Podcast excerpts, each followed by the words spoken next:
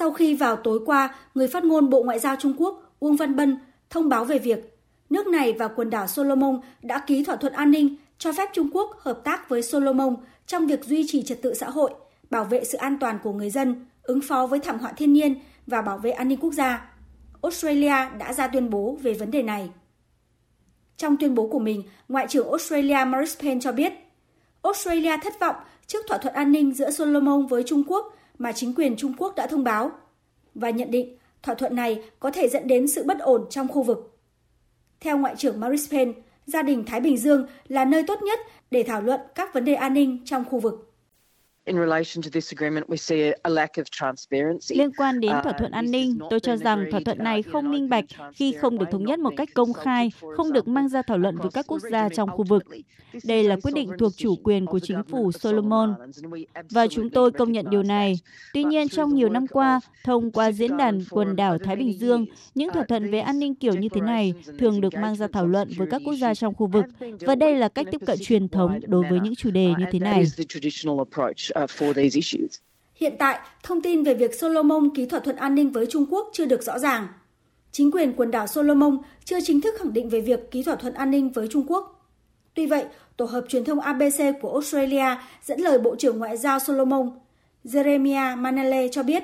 việc ký thỏa thuận được thực hiện qua tin nhắn và ông cho hay trong những ngày tới, Thủ tướng Solomon Manasseh Sogavare sẽ công bố chính thức về thỏa thuận này. Trong khi đó, truyền thông quốc tế dẫn lời ông Douglas Ete, Chủ tịch Ủy ban Tài khóa của Quốc hội Solomon, nói với các nhà lập pháp của nước này rằng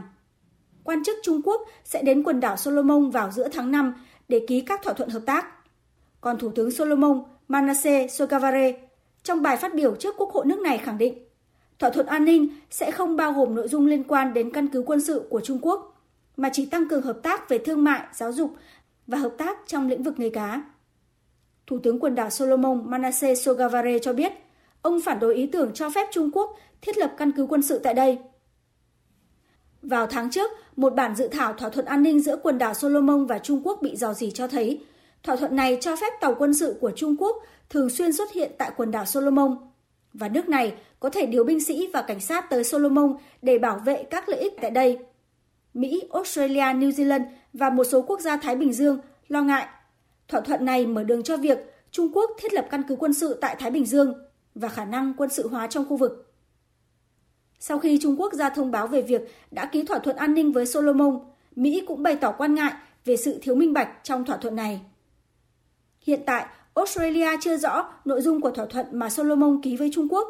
và không biết liệu thỏa thuận này có giống với những gì bị dò dỉ trước đó hay không. Chính phủ Australia hiện đang bị chỉ trích vì cho rằng đã lơ là và thất bại trong chính sách với quần đảo Solomon, khiến nước này ký thỏa thuận an ninh, mở đường cho việc Trung Quốc đưa lực lượng đến khu vực cách Australia chưa đầy 2.000 km.